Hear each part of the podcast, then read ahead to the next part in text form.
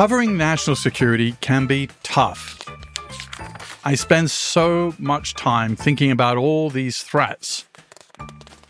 It can all be a bit of a bummer. Maybe I should try and relax a little. Have a little fun. Maybe I could even try and write a spy novel. Just like John Le Carre. When he's being treated as a live double agent with a serious prospect of development. The pickup point was the forecourt to York City Racecourse. He was to arrive by bus armed with a copy of the previous day's Yorkshire Post, while his case officer waited in a lay-by in an office car. People love his novels.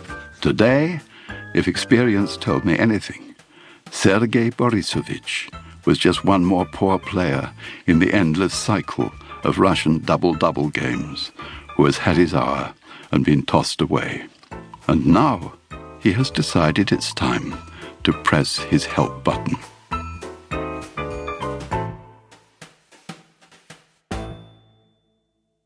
How did Le Carre do it? Look for conflict. Mr. Le Carre, is that you? Yes.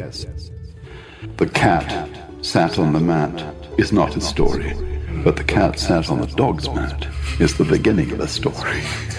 so look for conflict.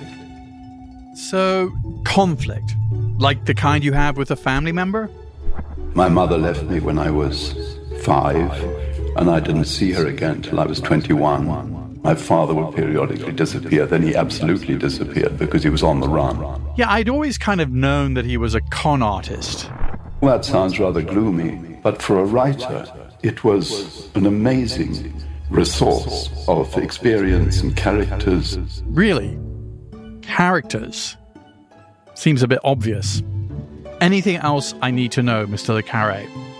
I really can't write unless I'm speaking my lines. I read them aloud to myself, I read them aloud to my wife, poor lady. My wife Tresha does that for me as well. She's got great ideas. And I've certainly interviewed my share of spies. A writer I know once told me, you just need to go to sleep, and your unconscious basically will do a lot of the writing for you. So, how hard could this spy novel thing be anyway? You're just making stuff up. It's a lot harder than you think. It's a little harder, I think, for people who haven't been in the business. No matter how many people you interview, how much research you do. Many people walk around going, I have a novel in me. Sure, how hard can this be? And it, tur- it turns out it's really hard. Okay, maybe it's not so easy. It probably would be a good idea to get a little more advice. I'm Peter Bergen. Up next on In the Room, what it takes to write a great, authentic spy novel.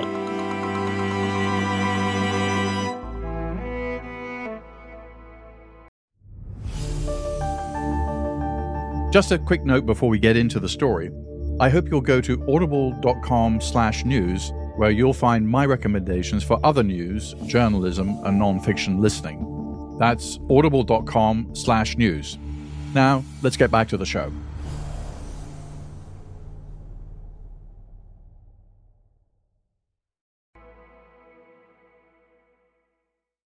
Author Alma Katsu always wanted to be a fiction writer. In college, she studied writing. But I come from a very small town and sort of an unworldly family. And this was a long time ago, pre internet. And back then, it was not obvious how one actually became a novelist. She was told she was too young. Everybody at the time said, What can you write a novel about? You haven't had any life experience. So, naturally, instead of becoming a novelist, she went to work as an analyst for the National Security Agency, the NSA the intelligence agency that collects and analyzes information from things like cell phones all over the world. So I had the opportunity to test with NSA. And just the tests, I heard such crazy stories about them.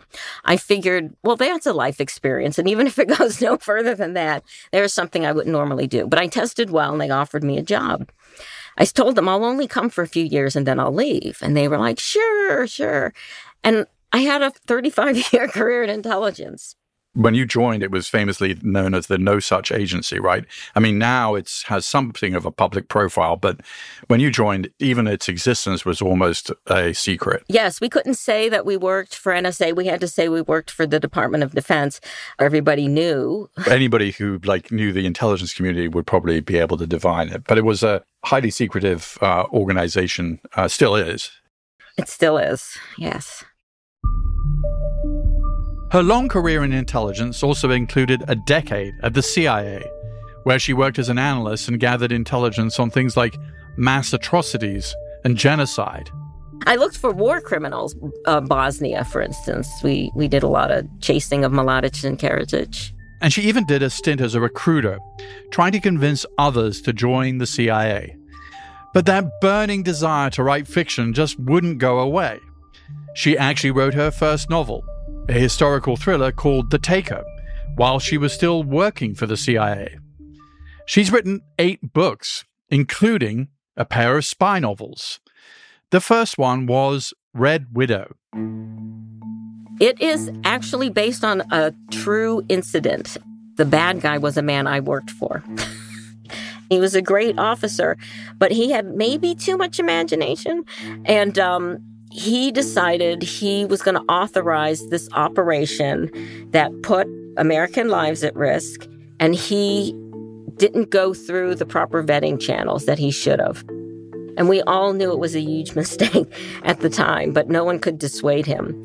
And the absolute worst happened. And at the time, I remember thinking, if I ever get to write a spy novel, I'm going to use this. The story's about a young-ish uh, CIA case officer named Lindsay Duncan.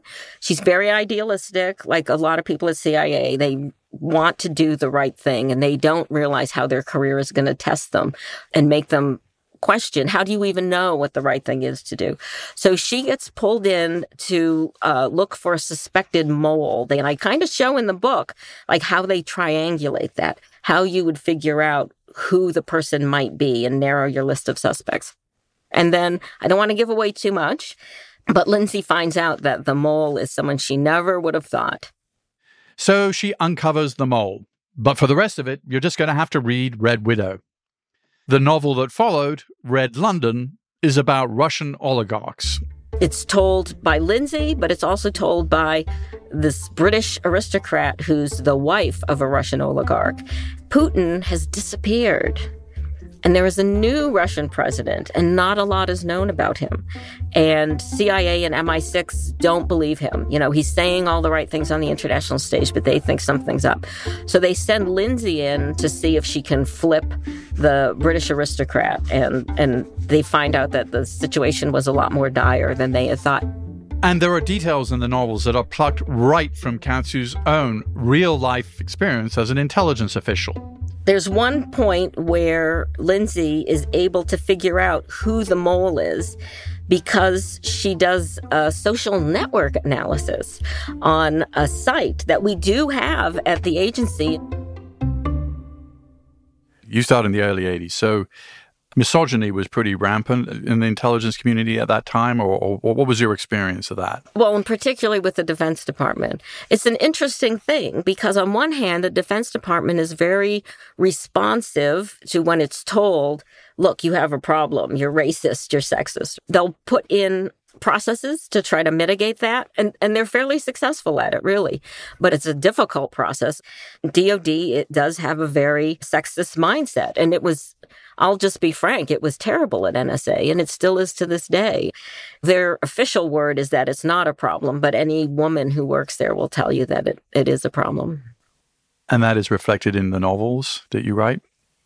Boy, it's not as bad in the novels as it, I think it was in, in real life. Sorry, NSA. And that's why Katsu hopes that her novels, which are fiction, of course, can still offer her readers some truth about what it's actually like to be a female spy. You know, the spy novel trade is pretty much dominated by male protagonists and male writers. If you look for women, it tends to be historical fiction and it tends to be World War II. And I just felt like that was quite an injustice. My goal in writing those books was to talk about what it's like for women today in intelligence. And so the books are really about the moral and ethical conundrums that intelligence people face. It's not all cut and dry. So, what makes a good, authentic spy novel? I still work for the Center of the Study of Intelligence, which is the think tank at CIA. And one of the programs there are the guys that do all the reviews of nonfiction and fiction. You know, they do it mostly for fun. And they are so harsh on any novel written by an ex officer. You know, I was in the office next to them and I could hear them just roasting people alive. And it made me worry when I write a book, are they going to roast me alive? But you find very quickly, if you're a writer, especially a professional novelist, readers have expectations of books, spy books, and it's mostly drawn from movies and TV. And they want, you know, explosions. They want people running down the street waving guns, as ill advised as that is. You know, the Jason Bourne super soldier. There's someone on your tail. Get in the store. I want Grab Team C in there. Tell me what's going on.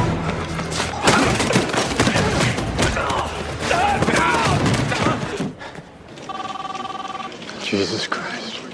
That's Jason Bourne. And I knew, oh gosh, uh, you can't not have that, or people say, what a dull book you have. So I tried to walk that line. I tried to show what it's really like to work in it um, and have enough excitement that they won't miss the guns. Although I did get a lot of questions about why I didn't have more guns in my book. So there is a gun scene in Red London.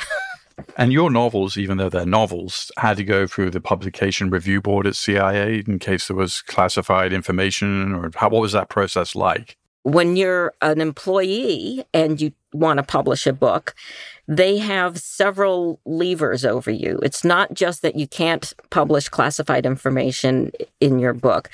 You can't cause embarrassment to the agency. You know, I did write a few spy novels earlier and they were terrible. And I subjected the pre pub review board to them, unfortunately. And it was like pulling teeth to try to get them to get through anything. And at, at that time, they would try to get you to change what seemed like ridiculous things. Like you couldn't say chief of station. And I'd say, well, it's out there. Everyone knows that's a term. And they're like, yes, but you come from CIA. So you would be confirming that this is the fine, whatever. So you'd make these idiotic changes. Nowadays, I have to say they're wonderful. They turn stuff around usually within a month, if not sooner. And I have to say, for my two books, they never asked for one change. Because also you have a sense of what the guide rails are anyway, right? So you're. I do. You sort of know where that line is. But I wonder, people have said I should probably try to test that line a little bit more in the next book. someone else who knows a thing or two about what it means to have the CIA review your writing to make sure you're not revealing any classified stuff is this woman. I never thought I would write a spy novel. I was too busy working and living it. My name is Valerie Plame. I am a former covert CIA operations officer. My passion has been the nuclear threat and counterproliferation. You might remember that name Valerie Plame. More tonight on the investigation by a special prosecutor into the leaking of the identity of CIA operative Valerie Plame. Now, the latest on the outing of a spy in Washington. A close friend of Valerie Plame confirmed to me earlier tonight that she was a CIA operative who worked strictly undercover. Plame, who'd worked undercover at the CIA, was unmasked. That is her real name. Her true identity was illegally leaked to the media shortly after the US went to war in Iraq. In July of 2003, my former husband, Ambassador Joe Wilson, wrote an op ed piece for the New York Times. And in it, he went after the central premise that the Bush White House gave for the war in Iraq, which was there's an imminent nuclear threat. And Joe Wilson said, uh, this isn't uh, true, actually, at all. And Two weeks later, my name and my true CIA identity was betrayed by the Bush White House.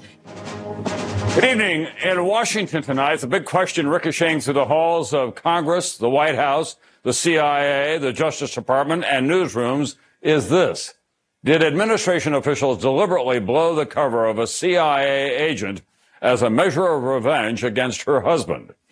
And that started the beginning of years of a political maelstrom that Joe and I lived through.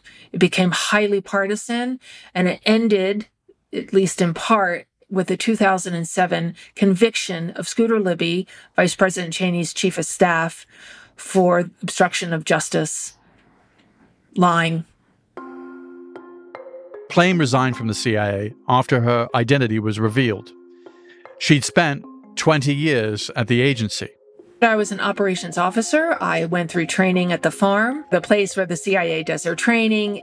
I was posted overseas uh, in a variety of places, and I also traveled quite a bit, often in alias. You have different passports, you have different means of moving around. And over time, I became more deeply involved in all the issues surrounding the nuclear threat. Who was selling nuclear weapons, black market, rogue nation states, the transfer of nuclear technology. I worked with a team that brought down the Pakistani nuclear entrepreneur, AQ Khan. He could get his hands on almost anything for a period there throughout the 80s and into the 90s to sell to countries like North Korea or Iran or Libya. And I loved what I did, and it all came to a screaming halt in 2003. At the CIA, Plame had mainly been working under what's known as non official cover. She was what's known as a NOC. NOCs are the most covert CIA operatives. They typically work overseas, and they often pretend to work for some sort of business. If these spies are caught, there's no guarantee that the CIA would fess up to their true identities and Plame had been living a pretty secret life. Now she was suddenly thrust into public life. Was this like stepping from real life into a spy novel? I was living a spy novel for, for all its both glamour as well as uh, stretches of incredible boredom. After leaving the CIA, Plame decided to turn her real life into a book, a true story titled Fair Game, which in turn was made into a movie with the same title. Wilson never worked for the CIA, but his wife. Is an agency operative on weapons of mass destruction. He just went ahead and. Naomi Watts starred as Plame, and Sean Penn played her then husband, Ambassador Joe Wilson. Does this run overseas? It's in the newspaper, Valerie. It's on the. No, no, that's Colin. Does he? Is he syndicated it's overseas? Everywhere. God. And once her real life was turned into a movie, it only seemed logical that the next step would mean she too would fictionalize her life, this time in a spy novel. You can say a lot more in fiction than perhaps in reality. A pair of spy novels, actually Blowback, which was then followed by Burned. I never thought I would be outed, but when all that came to pass, I thought, well, let me give it a try. I wanted to tell stories based on people that I knew, both that I had worked with as well as uh, the assets that I had recruited. And I also wanted to create a character. Vanessa Pearson was the character in both. She worked for the CIA that was less of a female cartoon character that had been so heavily relied upon up to that point. I found that eye rolling that, oh, you know, if it's a woman, she must be sleeping with someone to get intelligence. No. and Vanessa Pearson, uh, your name is obviously Valerie Plame. To what extent is she reflective of you? Aspects of her in kind of dealing with sexual harassment, but also trying to figure out how to navigate that world, how to be smart about it. And both of them deal with an AQ Khan like villain. I was able to put into it locations where I have lived and worked and worked operationally. I love being able to put real elements into the plot. What are things that you read in other spy novels or in inauthentic details that sort of set you off that like immediately say this person has no idea what they're writing about? Oh, the eye rolling stuff that it's just one person acting independently, that you sleep with someone to get intelligence, that guns in the room somehow help, too heavy a reliance on technology. I mean, it's fun TV or fun fun to watch in the movie. Your second book begins with a big bang, um, which is a bomb going off right in front of the Louvre in Paris. We don't want to, you know, give away too much of the of the book, but why did you decide to start it like that? Because my area of knowledge is in the nuclear threat field. And I wanted to make the stakes as high as they possibly be. The fact that we haven't had a nuclear incident to this date is only by luck. Having nuclear weapons does not make us any safer. I care about that deeply. And again, in my mind was A.Q. Khan, this uh, evil man who had sold nuclear widgets all over the world. So I, that's how I that's how I started it. I wanted to move to another AQ, which is Al Qaeda, and uh, because if I wanted to write a spy novel, um, which I'm not sure I I'm oh, capable come of, on, Peter. but um, you know, I, you write about what you know. So I would write about you know trying to penetrate Al Qaeda with some kind of asset. Perhaps the asset is early on discovered and executed, and then you know the the CIA officer is filled with guilt. And he or she then tries to put somebody back in, and that's the beginning of the novel. I'm not sure how it ends, but what advice would you have for me as I'm trying to write this this novel? okay, um, so Peter, for some uh, some advice, think about all the characters that have passed in your sight and you pull little bits and pieces from them. What's more fun than to take, you know, a real life character and put it on the page and slightly change some of the details? I would caution you to stay away from that sex and guns are the only ways to collect intelligence. You're you're so smart, and uh, that's how good intelligence is collected. Use that. if you feel that you have it in you and that you have something to say, go ahead, give it a try. Maybe I should try and give this spy novel thing a try. There's really no penalty for failure. I just need to find someone who'd give my novel a good review. I'm J.E. Leonardson, and I'm a counterintelligence analyst at the CIA. And you have a sort of a part time gig at the CIA doing what? Oh, I do a lot of book reviews for the in house journal, Studies in Intelligence. I started doing those oh, about 20 or 25 years ago. I've had some of my own books reviewed, I think favorably in general. Well, that's good. I, I, can't say that I was one of the reviewers. no. And can you uh, clarify you're speaking in your capacity as an individual. Your views don't necessarily represent those of the US government. Exactly. So, what makes a good authentic spy novel? I don't think there's any such thing as an authentic spy novel because if if you wrote a novel about what we do day to day, no one would go beyond the first two pages. Because because you come into work, you sit down in front of a computer, and you spend your day sending and receiving emails, uh, making phone calls, and going to meetings, and it's just as dull as as any other job. What makes for a really good spy novel is that it's entertaining. You can write a straight up thriller where there's a lot of action and a lot of shootings and kidnappings and all that kind of stuff. Or you can write something that's more like a classic mystery, but what really makes it good is that you have a clear plot and you've got characters that people are interested in. And if you can pull that off, you'll have a good novel. There are aspects of the agency where, like the non official cover, you know, the people who work in the special activities division, which is the paramilitary wing, the case officers. I mean, they're not all just sitting at desks, right? So, I mean, there is, I'm sure the majority of people who work at the agency, it's like going to the office, but for some people, it's a bit different. Well, even they spend a lot of time at their desks. okay. they go out, they meet the spies, and there can be a lot of adventures with that, that's for sure. Uh, but they come back, they have to write up the reports, they have to write up their expense accounting. It's a bureaucracy. By the way, you're going to be deeply unsurprised when I tell you that Leonardson's a pen name, of course. You know, secrecy. I wondered what makes him such a tough critic. Most spy novelist drafts fail. Why do they fail?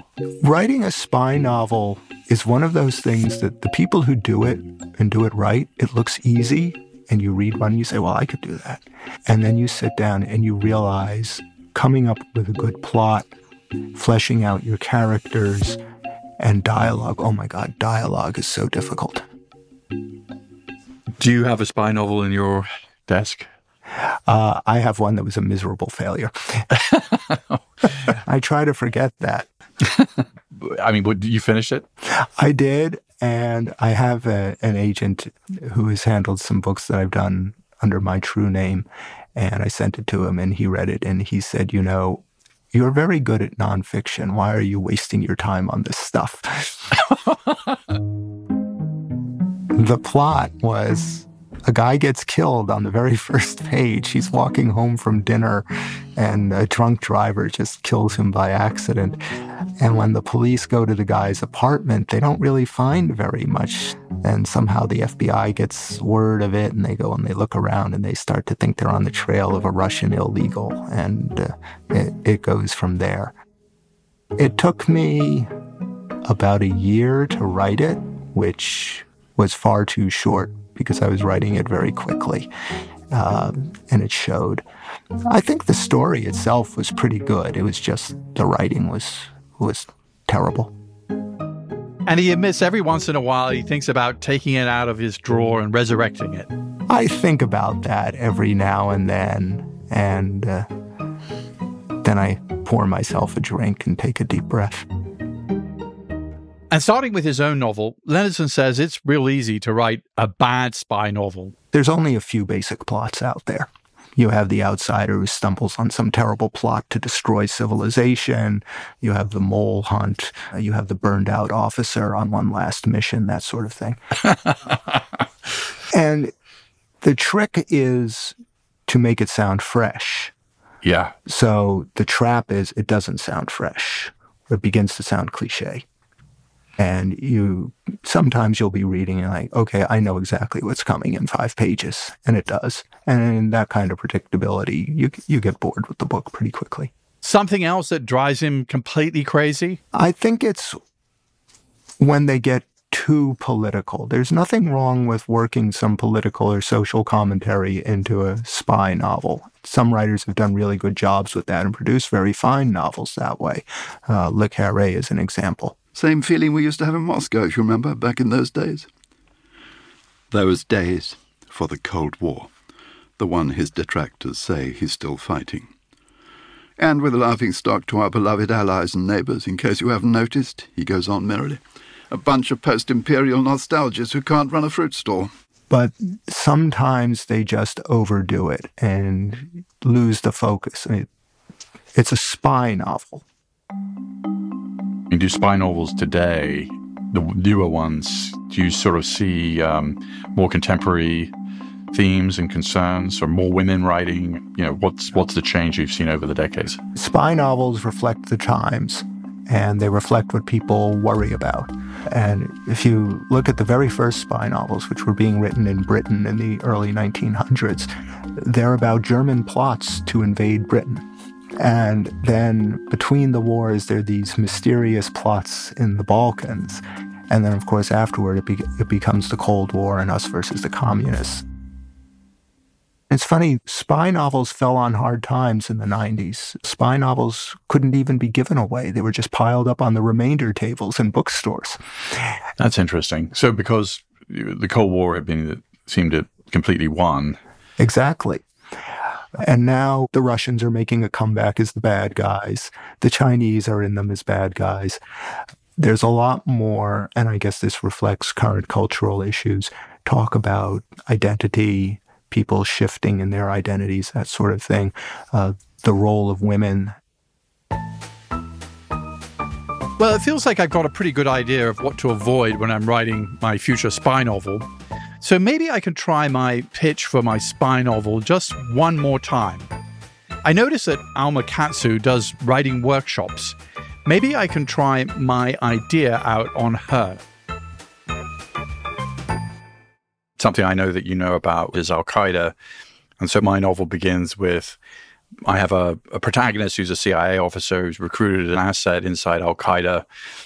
That asset is discovered by Al Qaeda tortured, executed. Of course, the CIA officer um, is very burdened by this, but is still trying to penetrate Al Qaeda. If that was the premise of the beginning of the novel, what would you advise me? What would you advise me, like, to stick to your day job? well, first of all, I have to say, I do think everyone at CIA thinks they have a novel in them, uh, judging by the amount of requests I get for advice. Um, no, I mean, that's a perfectly good plot for a story. I would say it's probably been done a few times. So, your challenge as the novelist is to think of a new way to tell that story. Really, what people read novels for are the characters.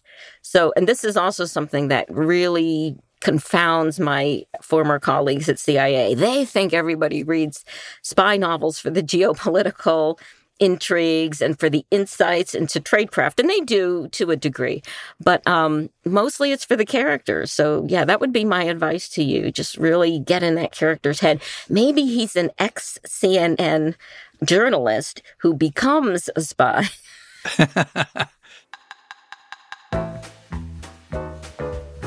Well, we couldn't do an episode about spy novels without giving you some recommendations for what to read. Of course, there's Red London by Alma Katsu and Blowback by Valerie Plame, An American Spy by Lauren Wilkinson, and last but not least, John le Carre's Agent Running in the Field, published by Audible and Penguin Audio, copyright Penguin Audio, which you've heard bits and pieces from in this episode. You might also want to check out a conference organized by Valerie Plame called Spies, Lies, and Nukes, taking place in November in New Mexico. In this episode, you've also heard excerpts from an interview with John Le Carre with BBC Two and from the audiobook show from the Royal National Institute of Blind People. In the Room with Peter Bergen is an Audible original, produced by Audible Studios and Fresh Produce Media. This episode was produced by Alexander Salomon with help from Luke Cregan. Special thanks to Sarah Ballama. This episode was sound designed by Bart Warshaw. Our executive producer is Alison Craiglow. Katie McMurrin is our technical director. Our staff also includes Eric German, Laura Tillman, Holly DeMuth, Jamila Huxtable, and Sandy Malera. Theme music is by Joel Picard. Our executive producers for Fresh Produce Media are Colin Moore, Jason Ross, and Joe Killian. Our head of development is Julian Ambler. Our head of production is Eleanor Bavietz.